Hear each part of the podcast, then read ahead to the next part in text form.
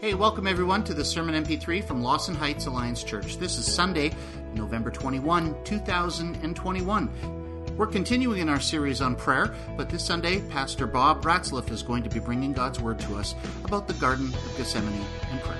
God bless you as you listen. Well, good morning.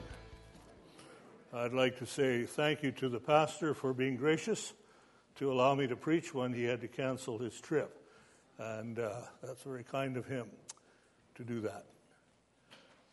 I see Vince Weger has backslidden. He's way back there, and he usually is up here. I don't know. anyway, I have good news for you this morning. In about 30 or 31 days, the days will start to get longer again.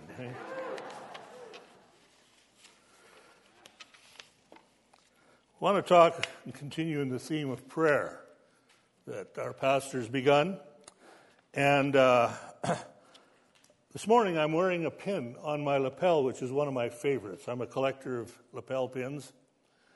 And this one here is a little blue one, highlighted in gold. And at the bottom of the pin, it says, by prayer. Up from that is a silhouette of Africa. And above that is the mission SIM. On the east side of this African silhouette is highlighted the country of Ethiopia.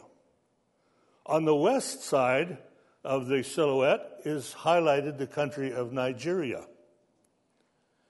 In the days before colonialism had divided up Africa, there was a time in which the area between Nigeria and Ethiopia, from the west coast of Africa to the east coast of Africa, and south of the Sahara Desert and north of the Congo Basin and the jungle part, was known as the Sahel or the Sudan. S O U D A N, not the country S U D A N that we have today, although it was part of that, but it was known as the S O U D A N. And that's how the SIM got its name Sudan, Sudan Interior Mission. But the bottom part of this pin, pin, is what I want to draw our attention to, particularly this morning. By prayer.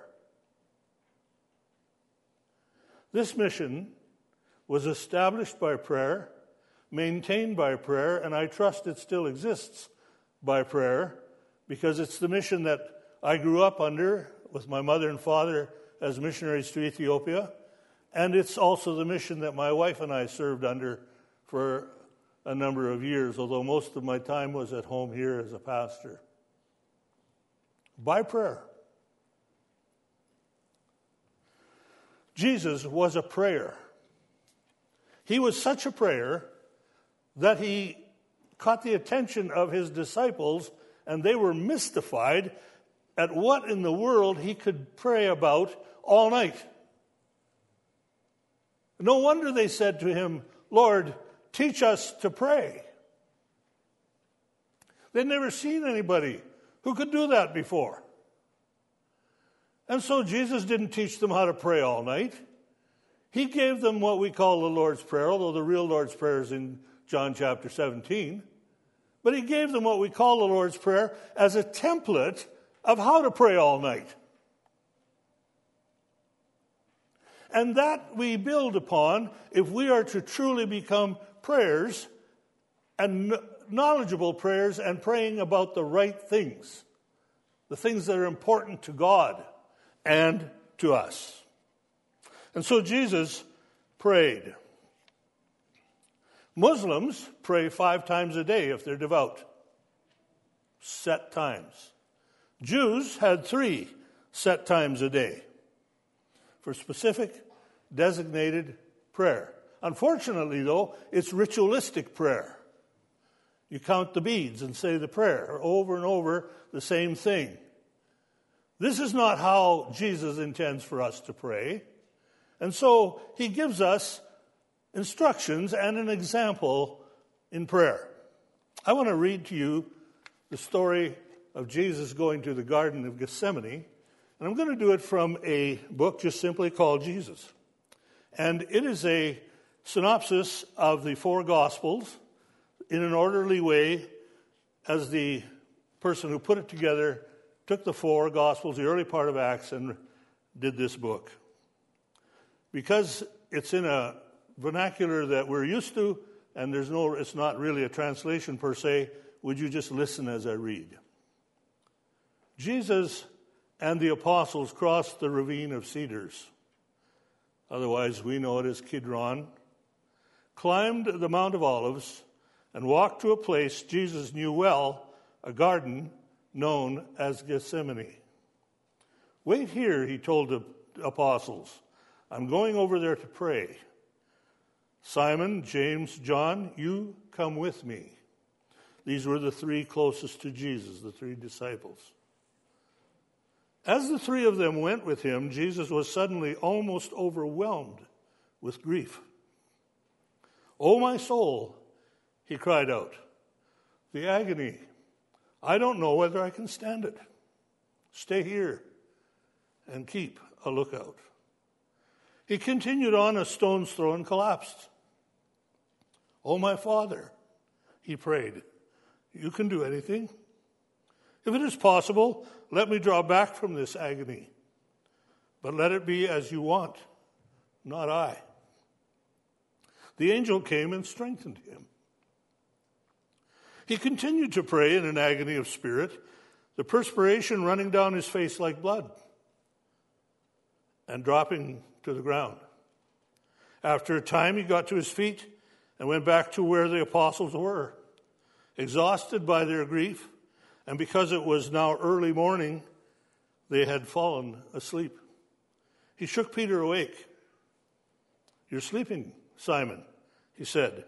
Couldn't you stand watch for even an hour? Stay awake and pray that you may escape the testing ahead. I know you want to stay awake, but the body's a weak thing. He left them and went off to pray. Oh, my Father, he groaned, if there is no other way, your will be done. When he returned to the apostles, sometime later, he found that they had fallen asleep again. He went back to the garden to pray again and then returned to where they lay. Go ahead, have your sleep now, he said. But no, look, I'm about to be betrayed. Get up, men. The traitor is here.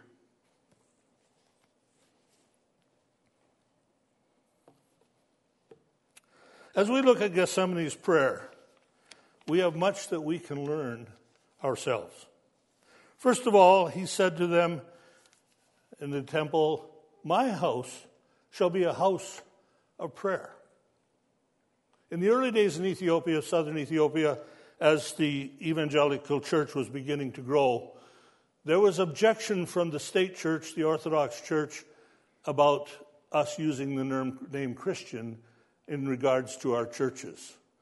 And so they called their churches Beta Christian or House of Christ or Christians. And so they told us we were not to use that term, but rather some other term to describe our churches. And so the people chose the term house of prayer. Till this day, the churches in southern Ethiopia are known as houses of prayer. And oh my, are they houses of prayer?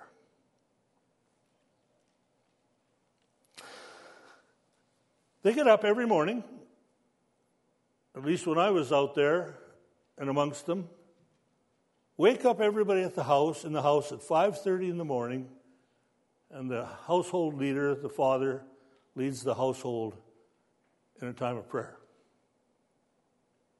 We missionaries didn't get up till 6:30.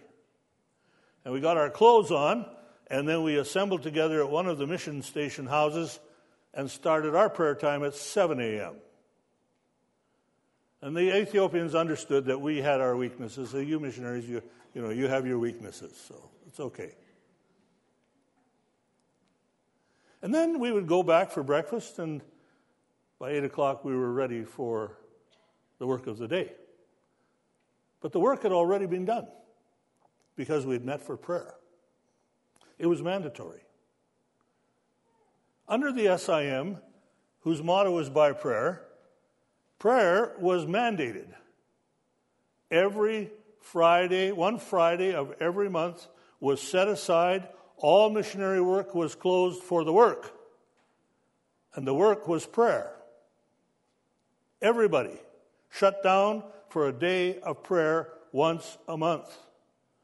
That's when I began to learn that there's more to pray about than just sick people, although that's important too. My father once said to me, Have you ever noticed that 80% of our prayers at prayer meetings are about sick people? Have we nothing more to pray about than that? Now, I believe we should pray for the sick, but there is more to prayer than that, folks.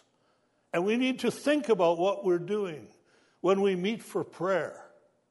And so we would pray about evangelists and church pastors that were in prison. We would pray about missionaries who were standing before the courts and had cases against them.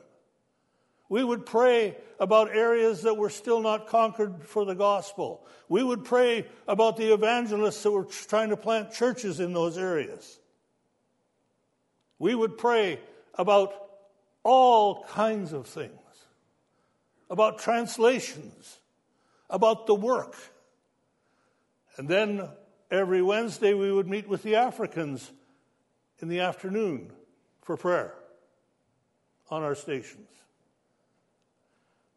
Then, besides that, there was intermission prayer, in which SIM, the Presbyterians, the Lutherans,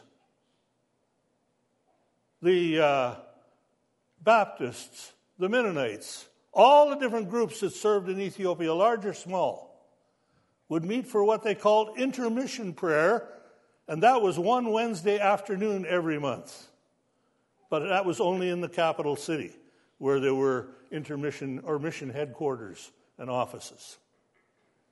Prayer was a way of life. It's something that the mission believed in, and it was mandatory. It wasn't optional. We were informed in no uncertain terms that it was mandatory. Folks, is mandatory prayer good? Yes, it is, because prayer is a discipline.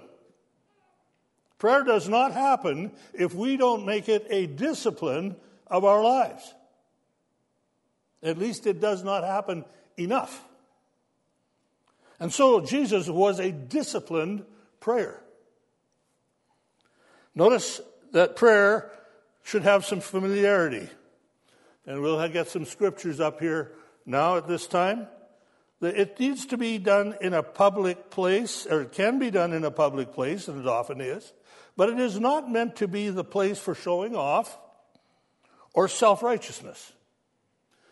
Always has mystified me that in some uh, churches that I've listened to sermons from or heard their services, that when the preacher gets up to pray, his voice changes and he goes up an octave. Somehow he has a prayer octave. No, no, folks, there is no pretend in prayer. Public prayer needs to be authentic, it needs to be from the heart, and it can stay on the octave that you use. It's meant to be a place, not a place for showing off at all. He said to them, My house shall be a house of prayer. But he also warned, and he said in Luke 18, Two men went into the temple to pray, one a Pharisee and the other a tax collector. The Pharisee, standing by himself, prayed thus God, I thank you that I am not like other men, extortioners, unjust, adulterers, or even like this tax collector. I fast twice a week and give tithes of all that I get. But the tax collector, standing afar off, would not even lift up his eyes to heaven, but beat his breast, saying, God, be merciful to me, a sinner. Matthew 6, 5 and 6 says, And when you pray, you must not be like the hypocrites, for they love to stand and pray in the synagogues and in the street corners, that they may be seen of others. Truly I say to you that they have received their reward. But when you pray, go to your room and shut the door and pray to your Father in secret. And your Father who sees in secret will reward you. I know in our culture this sounds a little weird, but in the Middle East, praying in public and making a show of it is very common. It shows how holy you are.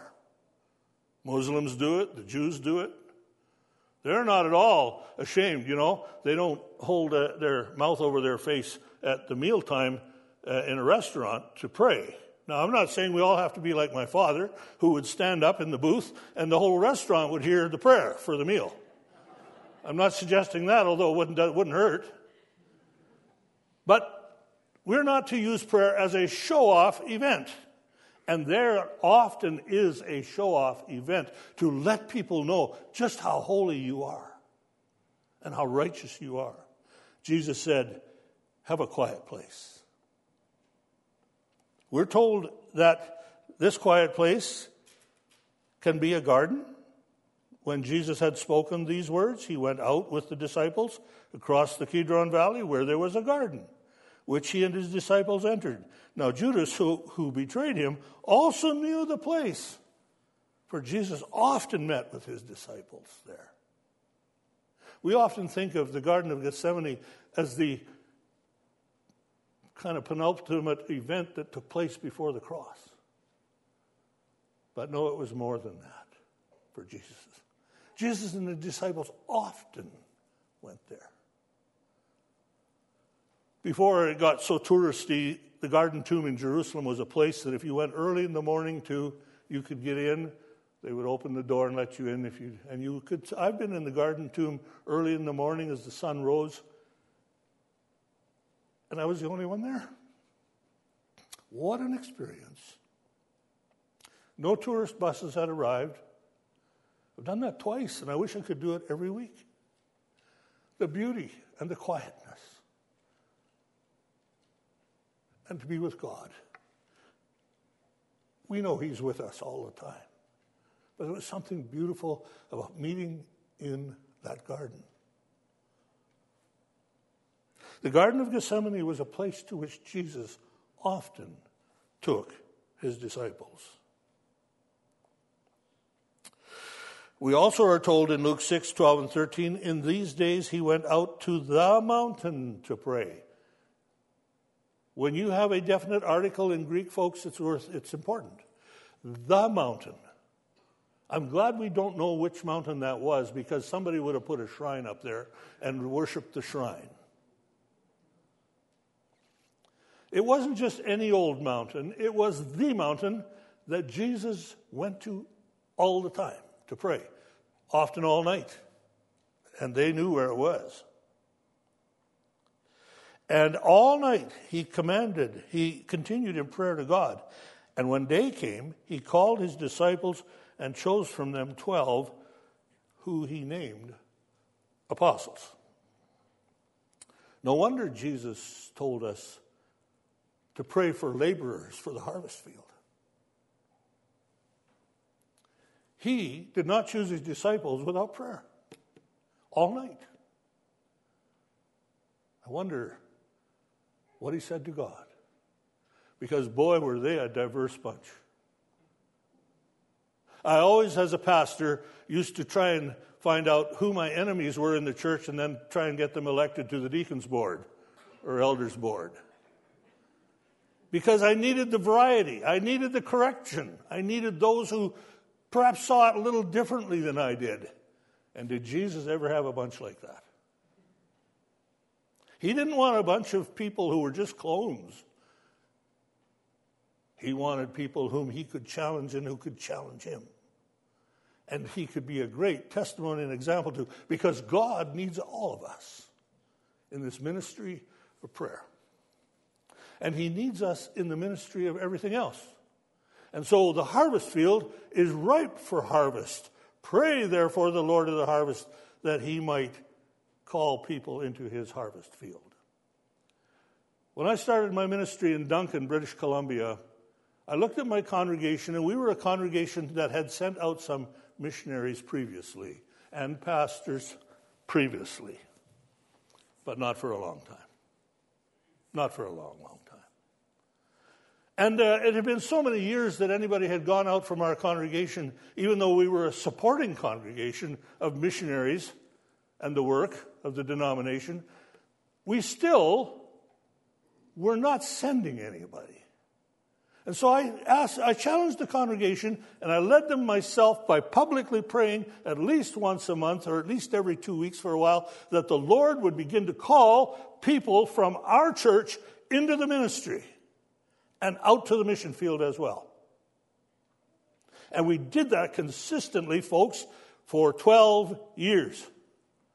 I had the privilege of Briarcrest, at Briarcrest of teaching three of our own young people after I had moved on.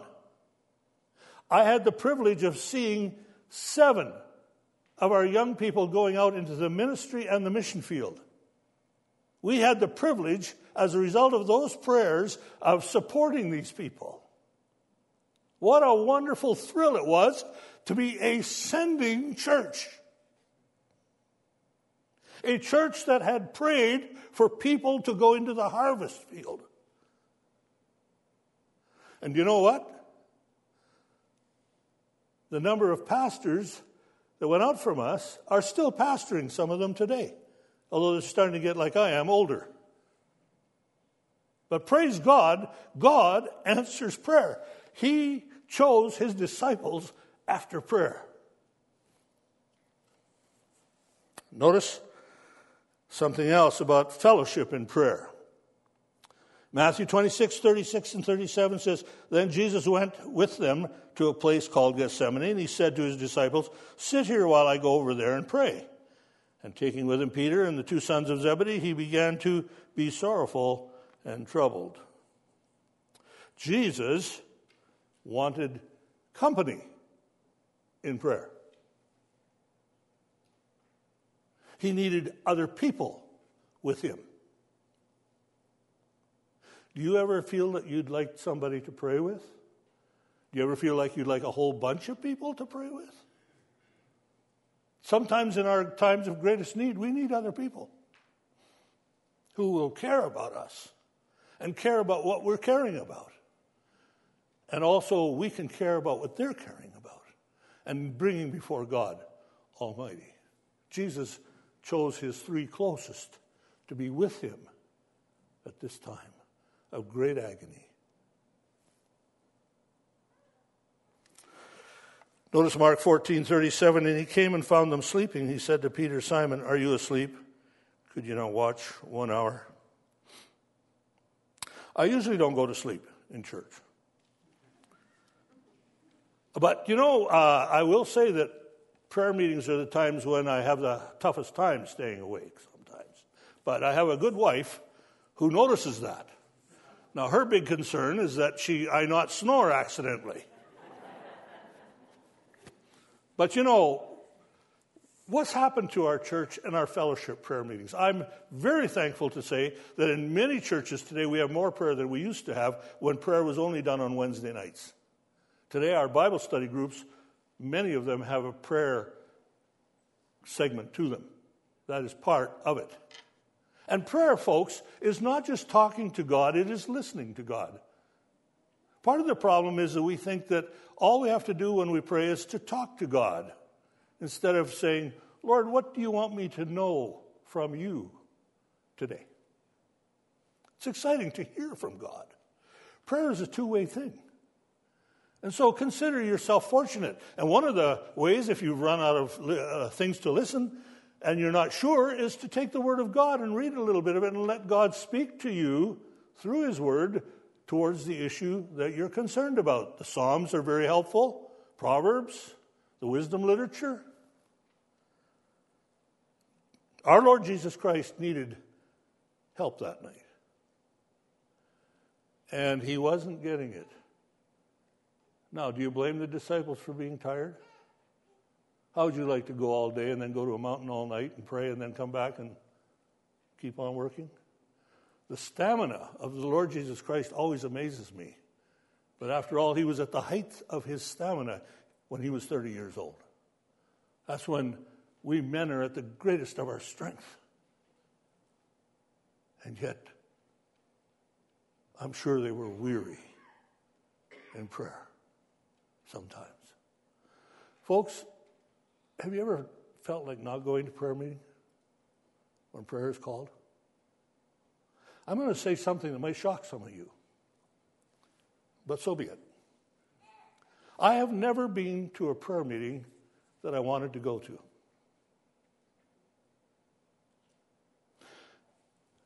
But I have never been to a prayer meeting I was sorry I went to. Think about that. The devil wants to keep us from doing this. He works against this. He knows that this is the power of God when we come and meet with Him. God's power descends upon us, and God begins to work. And He works for years ahead about things that we prayed about. He's already hearing us. But He came and found them sleeping. And He said to Peter, Are you asleep? Could you not watch for one hour? Well, that just simply means for quite a chunk of the night, I would say, at this point. Prayer and the flesh. You know, Jesus, as he cried out with tears to his heavenly Father, and he was told that he would need to go through with what was before him, the flesh fought it. Prayer is not something we do in addition to the work, it is the work, former SIM director Ian Hay said. That's worth writing down. Prayer is not something that we do in addition to the work, it is the work. No wonder this mission that had by prayer as its motto spent, had mandatory times of prayer when we were all required to do this. And I can honestly tell us, tell you, that unless you set aside some mandatory time for prayer, it won't happen. And Satan will have the victory.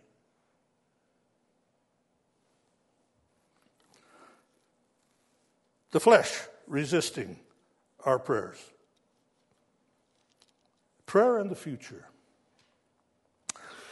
Luke 10, verse 2 tells us this. And he said to them, the harvest is plentiful, but the laborers are few. Therefore, pray earnestly to the Lord of the harvest to send out laborers into his harvest. Your pastor hasn't told me this, but another Alliance pastor has told me this that the list of pastors who are, will be leaving the ministry in the next short time in the Alliance is significant.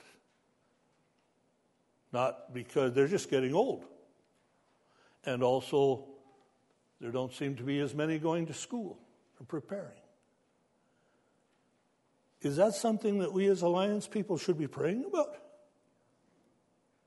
Absolutely. That the Lord begin to prepare men that will be ministers in our churches. Because what's before us doesn't look all that encouraging.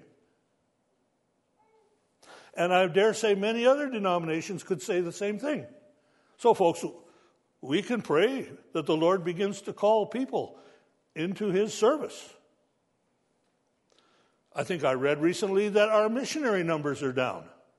And we can blame that on closed borders and changing circumstances in the world, and that's all legitimate. But there's no need for them to be down. We can pile more into places where we can go. So we need to pray, the Lord of the harvest. Jesus also said in Mark 13 33, Be on guard, keep awake, for you do not know when the time will come. I have to pray and ask God to keep me from sinning. Because I don't want to be found naked as His coming. I used to have a deacon who knew me too well, I guess.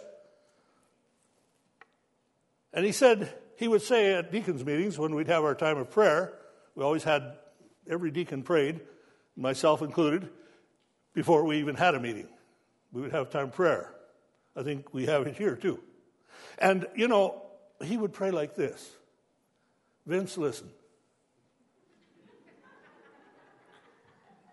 He would say, Lord, keep our pastor from sinning.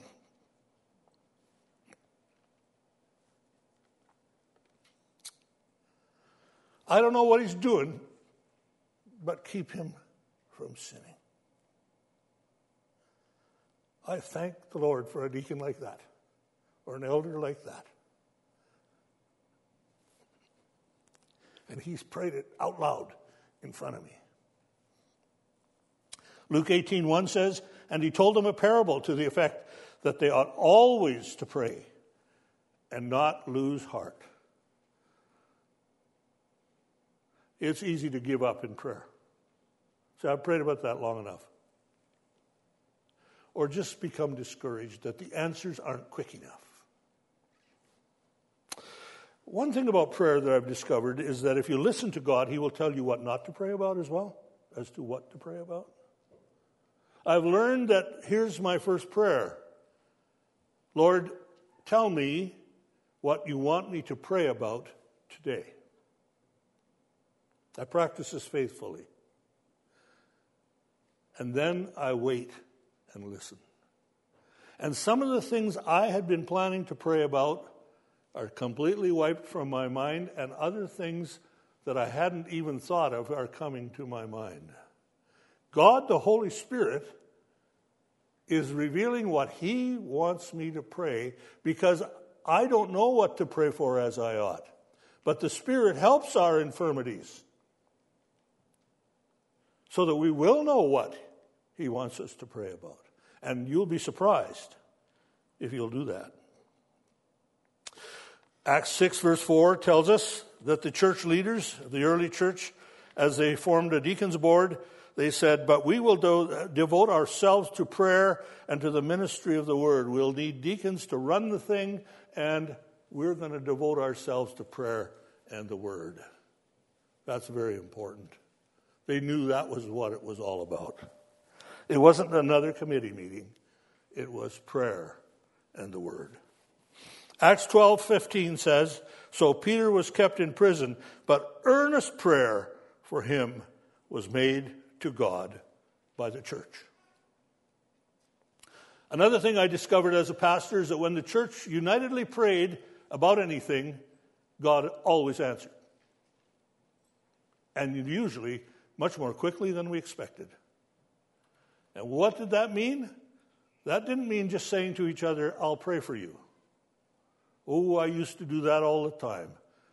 Now it's, let me pray with you right now. When I would see some of my church people in a store praying with each other, whether it was for illness or whatever, that was a thrill, a joy to see.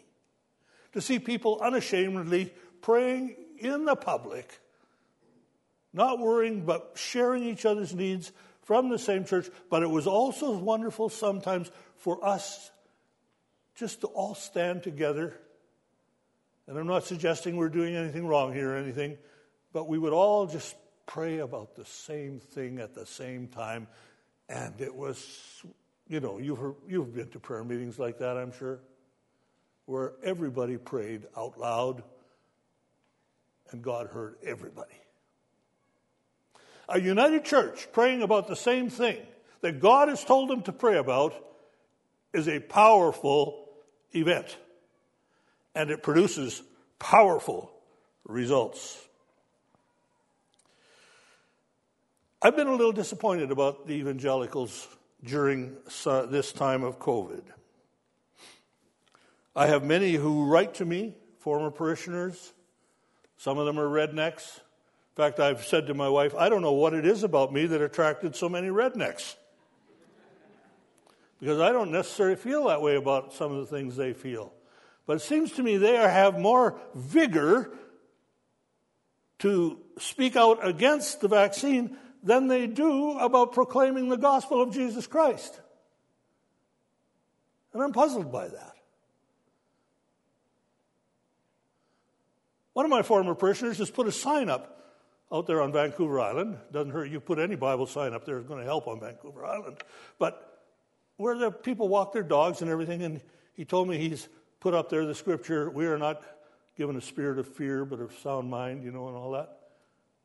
And I wrote him back and I said, The Lord hasn't given me any fear about taking a vaccine either. No, he was thinking about it in a different way, I know. But, folks, we've really got, there's some uptight people. I was just up north of the city here in the church that we attended, were a part of. And the congregation doesn't even dare talk about it with each other. They're so divided. Folks, whatever you believe about this, I'm glad you're all willing to at least suck the mask, even though it's terribly uncomfortable. But at least let's remember one thing. If we talk more about Christ to people than about this, we will be doing the right thing.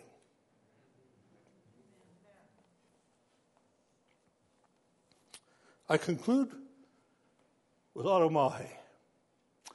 Mahe spent half of his adult life in prison in Ethiopia. He was what was known as an evangelist. And he would go to a new area and he would get a little piece of land and clear it, build a little house, and start to talk to the people and witness to the people. Mahe was hated by witch doctors. Mahe was hated by the government, leaders of the state church, and he was hated by the priests of the state church. Wherever he went, they hounded him. And he spent half of his life, how his wife ever stood it, I have no idea, and his children. He spent half of his adult life in prison. The present Prime Minister of Ethiopia is an evangelical. He had a Muslim father and an Orthodox mother. And Mahe, three years before he died, was called to Addis Ababa, the capital city, and awarded Ethiopia's highest medal, civilian medal of honor. That's how the country has changed in the South, particularly that a man who used who spent half his life in prison off and on was given a medal of honor. But he didn't care about that. He cared about souls. And a missionary, an Australian missionary that I know well, who spent many times with Mahe, traveling with him, told me that this is what Mahe prayed every single morning.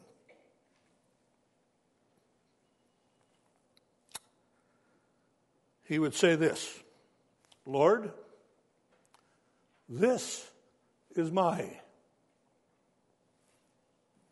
What do you want me to do for you today? I conclude with that.